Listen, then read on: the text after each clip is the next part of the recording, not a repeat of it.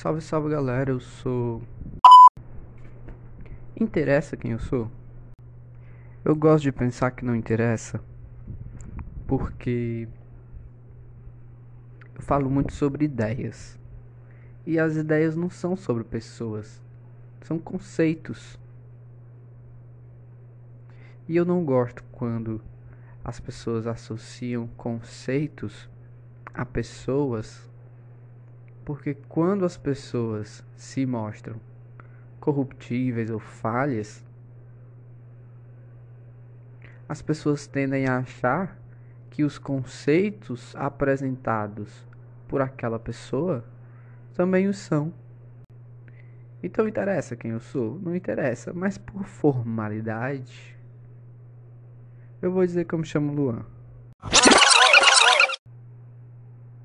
Voltando aqui para mim, que eu nem tinha chegado ainda, mas agora eu cheguei. Fé e razão são questões recorrentes no debate acalorado da minha mente com ela mesma, né? Porque a religião me acompanha desde o berço, junto com a minha racionalidade ferrenha que a todo momento questiona e duvida das coisas que não são inteligíveis.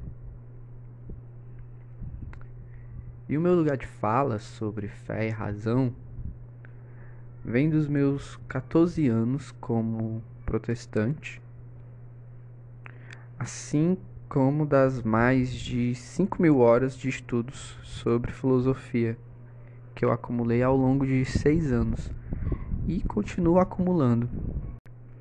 Começo da minha jornada numa igreja pentecostal, onde praticamente toda a minha família materna congregava, e foi lá onde eu vivi minhas primeiras experiências sobrenaturais.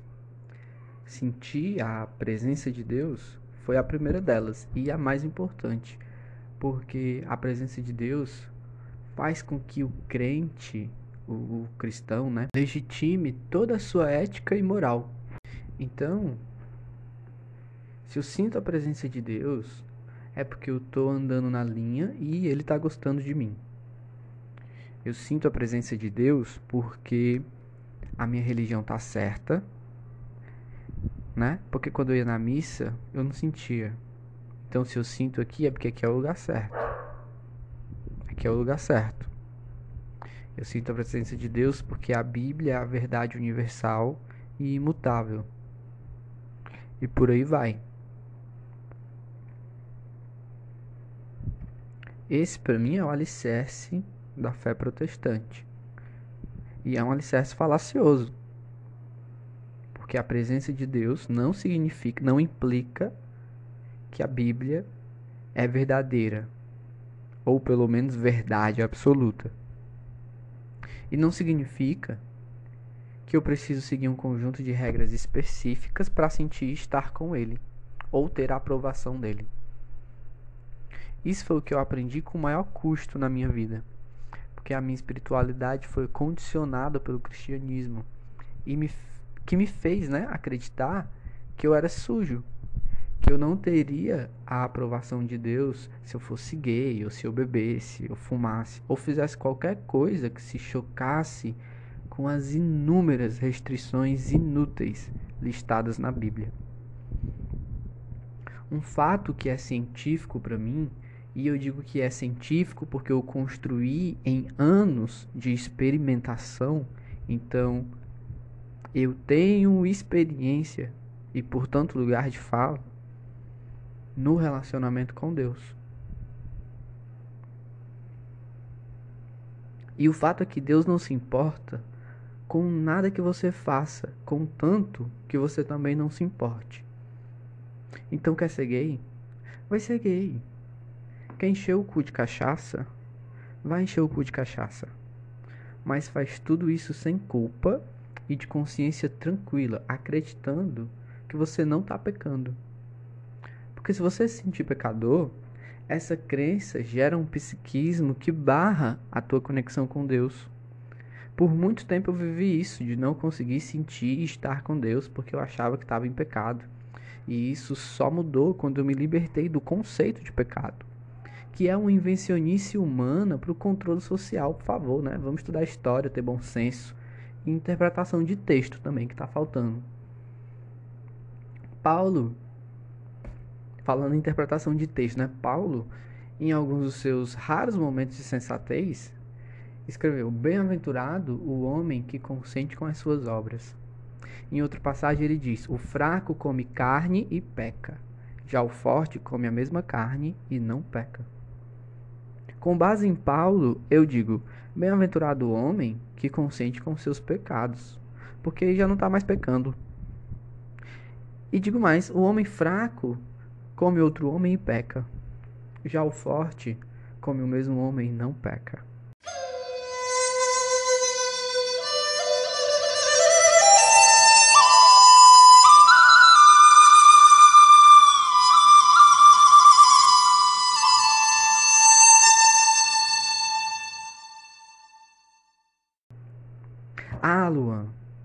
Então agora pode tudo. Nada é pecado e nada é errado. Eu respondo, mais ou menos. O que você entende como pecado, né? Eu entendo como pecado é meio que tipo assim, vamos, vamos mais para uma perspectiva de lei ou de crime, né? Uma coisa que é logicamente, obviamente, racionalmente, um tanto que matematicamente nociva, errada, né? Uma palavra chata. Pecado é o que fere a mim, ao outro ou à natureza. E se a minha intenção ou ação no mundo não produz nenhum efeito negativo, ela não pode ser moralmente condenável. E se você acha que Deus condena alguém por essas coisas, então eu condeno esse Deus. Porque assim ele não passa de um ditadorzinho fascista, coisa que obviamente Deus não é. Então repare bem, dar o cu não fere ninguém, sexo antes do casamento não fere ninguém, uma pinga no fim de semana não fere ninguém. Agora, tudo em excesso faz mal, claro, né? Inclusive dar o cu não é uma coisa pra você fazer todo dia.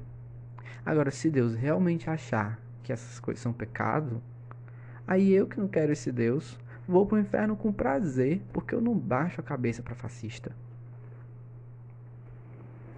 Esse ponto é muito caro e eu acho que escandaliza muito as pessoas, né? Falar assim sobre essa questão. Vamos até colocar aqui na conta do meu humor negro já. Repare como a mentalidade cristã é confusa, né? Porque algumas coisas são pecado por nenhum motivo aparente. Parece que Deus só arbitrariamente olhou e pensou: não gosto disso. Quem fizer vai, vai para o inferno e outras coisas que são obviamente nocivas ao corpo social, à humanidade, ao planeta, ao universo. Ninguém fala sobre isso. A Bíblia não fala sobre isso, obviamente, porque não eram questões da época. Mas os cristãos de hoje deviam abraçar como imperativo moral pensar essas coisas que são em raízes cristãs. A questão da desigualdade social é uma questão cristã. A questão da fome é uma questão cristã. Foi muito importante para mim fechar essa pauta na minha cabeça, porque Deus finalmente se tornou uma coisa mais ou menos coerente, o que antes ele não era. Para mim, Deus era a pessoa que criou o mundo e fazia tudo do jeito que queria, porque era dele, ponto e acabou. E eu me submeti a isso porque eu era dele também, ponto e acabou. Mas Deus não quer que você seja dele. Deus quer que você seja feliz. Nós que somos mesquinhos e nos nossos relacionamentos a gente age desse jeito. A gente espera que o outro seja feliz com a gente e se o outro deixar a gente, então vai pro inferno. É essa a mentalidade que nós projetamos em Deus. Observe que é literalmente a mesma coisa. Porque nós só conhecemos isso. Essa lógica de relacionamento é o que está estabelecido desde sempre, é a nossa herança, é a herança dos nossos antepassados. E por isso é exatamente o que nós esperamos de Deus.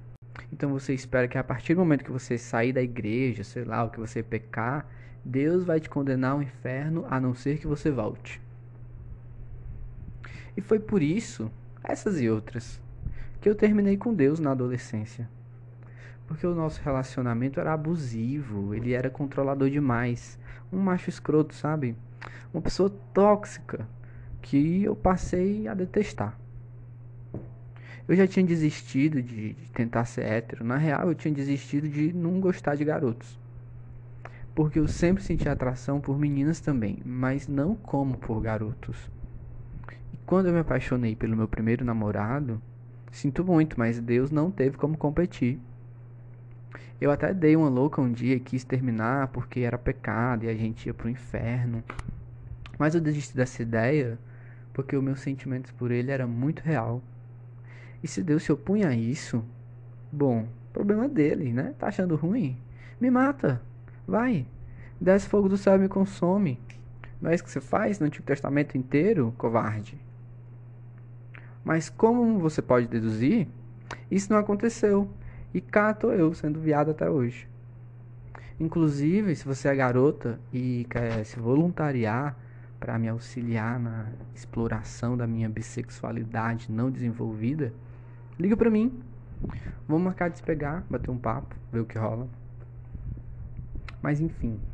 Daí eu fui pra faculdade de filosofia, fiquei abismado com o nível da heresia que eu encontrei lá. Porque nessa época eu ainda não era tão herege, né? Eu vi um garoto falar uma vez mitologia cristã. Eu fiquei abismado com aquilo. Como assim mitologia? Eu tinha sentido na pele, né? Eu sabia que não era um mito. Mas a ciência ou a racionalidade explica todos esses fenômenos de outra forma.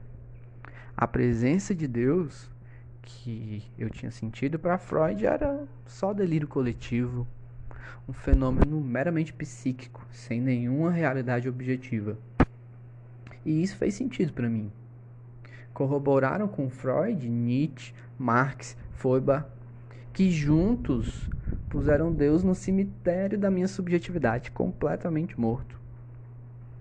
Então eu me tornei um materialista, objetivista, pragmático, assim, racional no último. E qualquer coisa que se aproximasse de uma metafísica, eu estava atacando o martelo do Nietzsche e destruindo, porque a metafísica abre espaço para o divino e Deus não era uma coisa que existia mais. Deus já tinha parado de existir, então divino para quê? Né? não fazia sentido. Logo, a metafísica era uma área supersticiosa da filosofia para mim. E isso só mudou com a meditação. Eu comecei a meditar porque a meditação é científica e tem benefício comprovado. E eu também estava num emprego muito estressante que estava me desgastando muito.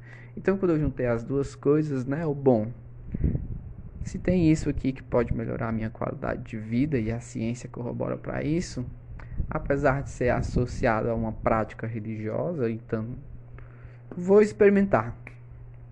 Experimentei. Comecei a meditar todo dia antes de ir para o trampo e isso melhorou muito a minha qualidade de vida. Mas até então, a meditação não tinha nada espiritual ou metafísico. Até o dia que eu me conectei comigo de uma forma muito profunda e a sensação que eu senti foi parecida com a presença de Deus que eu já havia vivenciado na igreja, mas diferente, porque a meditação te apresenta o divino em você. E você passa a se perceber como divino e, consequentemente, a perceber o outro como divino também. Já na igreja protestante, o divino é completamente fora de você. Por isso ele toma o seu corpo. A presença de Deus se manifesta a posteriori, Daí os cristãos querem ser cheios. Já na meditação, a presença do divino é a priori, ela já está lá. Você já está cheio, mas não tem uma mente capaz de perceber essas qualidades inatas. Daí você medita para aprender a silenciar a mente, controlá-la, ao invés de ser controlado por ela. Lembra do psiquismo que eu falei lá em cima, de você acreditar que está em pecado? É o mesmo princípio. A meditação essa serenidade, esse entendimento, essa aceitação, esse deixar cair, que faz com que não tenha mais nenhuma barreira entre você e o divino. Porque você já está lá nu, pelado, completamente consciente de quem você é, agindo apenas a partir desse lugar de lucidez e de silêncio. E qualquer pessoa que age a partir desse lugar de lucidez e de silêncio não pode estar pecando. Independente de estar tomando pinga, enchendo o cu de cachaça, tomando doce, virando o cu do mundo. Não interessa. Qualquer coisa feita com lucidez é válida. E ainda uma coisa dita santa, sem lucidez, pode se tornar profana. Essa experiência me fez abandonar o ateísmo não porque eu voltei a acreditar em um Deus, mas porque eu acreditei que a materialidade e objetividade do mundo não é tudo que existe. A razão não dá conta da totalidade da realidade. Obviamente, isso não serve de argumento para nenhuma metafísica, mas é o bastante para nutrir a humildade epistemológica necessária para assumir que nós não conhecemos a totalidade da realidade e o método científico falha em explicar o que está no âmbito da metafísica e, por consequente, da espiritualidade da religião. A minha síntese entre essas duas experiências, sendo que eu né, sou uma pessoa que tive a abertura de mente suficiente para ir para caminhar entre os dois extremos né, dessa, desse, dessa questão eu fui dos dois extremos e militante em ambos. Porque eu só sei ser meio que militante, né? Eu medito justamente para nutrir essa mente mais calma, mais mansa, mais dócil, que permite não mais essa militância um tanto que desgovernada, né, da juventude, mas uma sabedoria de ação no mundo, uma sabedoria para a ação no mundo. Nesse momento, todos os cachorros da rua, por exemplo, corroboram para minha sabedoria, para minha capacidade de manter a atenção no discurso, apesar do barulho que esteja acontecendo lá fora. Mais uma prova da qualidade da minha meditação e do meu silêncio. Né? E não tem nada a ver com edição, obviamente a síntese entre fé e razão, para mim, é que ambas são reais. Ambas têm lugar na vida da humanidade. Eu vivenciei coisas e, te e testemunhei coisas que advêm da fé que são inexplicáveis. Inexplicáveis, entendeu? Coisas sobrenaturais, literalmente sobrenaturais. Coisas inclusive que eu duvidava e só acreditei porque vi. Por outro lado, também fui capaz de ter ceticismo o suficiente, né? Me, me familiarizei com a dúvida metódica ao ponto de duvidar de tudo, ao ponto de tentar até anular a metafísica. Tomando para mim o legado do Nietzsche, né? Abraçando essa missão de destruir os ídolos e tirar todas as muletas da humanidade. Mas a fé é uma muleta necessária. Na realidade, a fé não é uma muleta, a fé é um alicerce estrutural da psique humana, pelo menos para mim. Porque é ela que não nos deixa cair no pessimismo, ou pelo menos é ela que não me deixa cair no pessimismo existencial. E essa utilidade de manter esse mínimo de integridade emocional para mim já cumpriu, já cumpriu o objetivo, já está valendo já está valendo. Agora, crer que existe um Deus no céu, ou ter fé né, que existe uma força que rege tudo, que vai fazer com que tudo dê certo e tal, se eu acredito nisso, não sei. Eu, não, eu acho que não. Mas eu acredito no meu silêncio, eu acredito na minha meditação, e isso faz com que eu acredite em mim. Inclusive, será até uma brisa que eu estava jogando no Ângelo agora. E tipo, perceba que a meditação faz com que você se conheça, você se enxergue e aí você se sabe. E aí, porque você se sabe, você tem fé em si mesmo. E por consequente no outro, na vida, na natureza, whatever. E já as religiões deístas, elas têm fé no Deus e não nelas. Mas por consequente tem fé nelas porque tem fé em Deus. Mas enfim, nesse mindset, Deus serve como esse trampolim, um intermediário. E não tô entende? É um intermediário. Mas não quer dizer que não, não possa ter um intermediário. Pode ter um intermediário. Qual o problema? Qual o problema de ter um intermediário? A pessoa tá, tá terceirizando o serviço. Uma coisa, na real, né, que, que percebo. Crente e meditação não combina.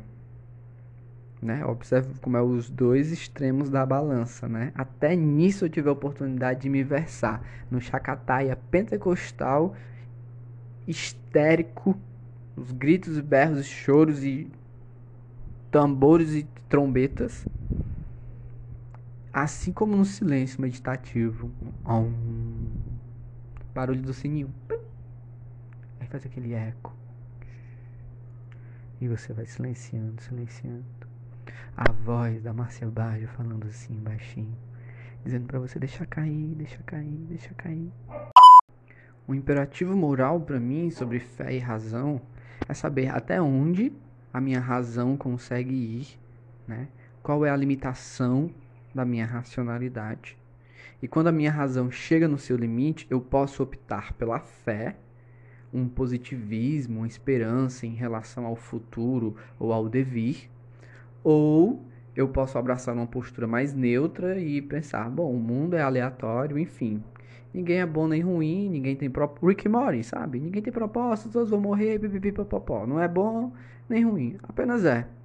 Ou eu posso abraçar o pessimismo existencial e a angústia e o sofrimento e pensar que o mundo é caos e que o futuro é a morte e sabe, essa negatividade que não é sadia.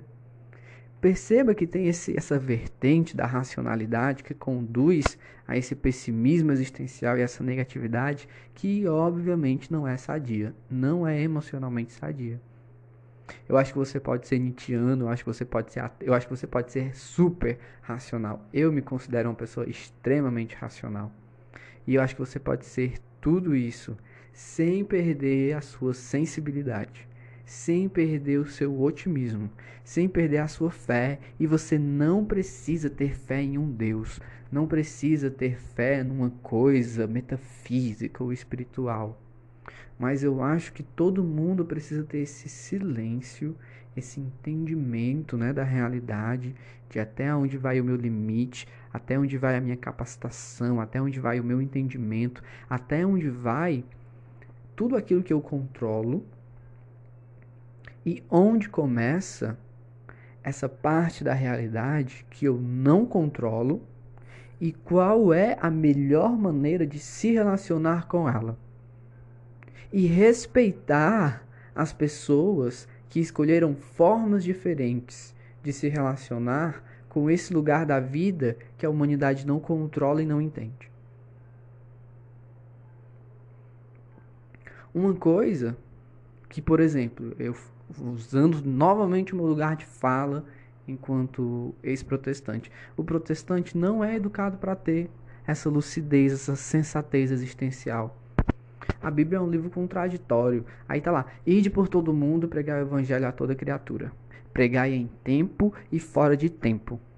Aí os camaradas leis ficam dentro do ônibus, gritando no meu pé do vidro porque Jesus mandou ir por todo mundo, pregar para toda criatura. Eu acho que foi o Paulo. E o Paulo disse para fazer em tempo e fora de tempo. Se lascar, meu amigo, tem que ter bom senso, né? Interpretação de texto. E sobre esse ponto, né, nem essa questão. O ponto é que se manque, né? Se manque. Para que esse imperialismo religioso? Você acha que todo mundo tem que ser crente? O crente acha que todo mundo tem que ser crente. Esse é o problema. O crente acha que se o outro não for crente, vai para o inferno. Se não aceitar Jesus, se não andar na linha, se não for batizado, vai para o inferno. Meu amor, meu amor, por favor, entenda, né? Entenda que a sua perspectiva é mais uma lente de compreensão da realidade. Existem outras. Existem outras tão importantes quanto, com manifestações espirituais tão poderosas e benignas quanto. E aí eu nem vou entrar no mérito, né, de discutir, acho que pode nem vou entrar no mérito. Nem vou entrar no mérito de discutir espiritualidade aqui agora e manifestação espiritual, porque é uma terra sem lei, né? É muito um rolê de sentimento. É um rolê de sentimento e de comunidade. Mas o ponto é que cristãos, por favor, parem com esse projeto imperialista, né? Nem todo mundo precisa ser crente, nem não tem que ser crente para se salvar. Não tem que ser é só uma historinha. Né? A religião de vocês é mais uma historinha. Ah, mas eu sinto a presença. Eu sei que você sente, eu acredito que você sinta. Eu sei que é real. Mas entenda que a forma como você entende Deus, a forma como você chega a esse lugar, que é a presença de Deus, é só uma metáfora. É só uma metáfora para você poder se aproximar dele. Porque se não fosse essa metáfora, você não conseguiria. Ou talvez você tivesse, tivesse que ter criado outra metáfora para conseguir, né? Todos os deuses são símbolos. A gente percebe isso quando a gente estuda história, né? Vê como os gregos assimilaram os deuses de outras culturas e os romanos assimilaram os deuses dos gregos e por assim em diante. E os mesmos arquétipos se repetem, né? Os deuses nórdicos são os deuses gregos, os mesmos arquétipos, Zeus e Odin. E aqui tem Tupã, os deuses indígenas. A humanidade busca essas metáforas para se aproximar desse relacionamento com o divino. É natural, é historicamente natural. E isso não pode ser invalidado. Mas nós, enquanto humanidade, todos nós, enquanto indivíduos, precisamos entender que a nossa lente de interpretação da realidade, as nossas metáforas, né, para se relacionar com o mundo, ou com o divino, ou com o que quer que seja, são nossas. E são apenas mais uma. E o fato delas funcionarem ou não não quer dizer nada sobre o outro ou sobre a realidade. Apenas é. E aí, sobre essa questão, eu acho que isso é tudo que eu preciso lembrar. Daqui para frente, tudo que eu preciso lembrar. Eu, eu já me tenho por satisfeito, acho que chegando nesse entendimento. E eu acho que você devia ficar satisfeito também, né? Quer mais o quê? Né? O que é que você mais quer? O que é que tá faltando para você? Porra.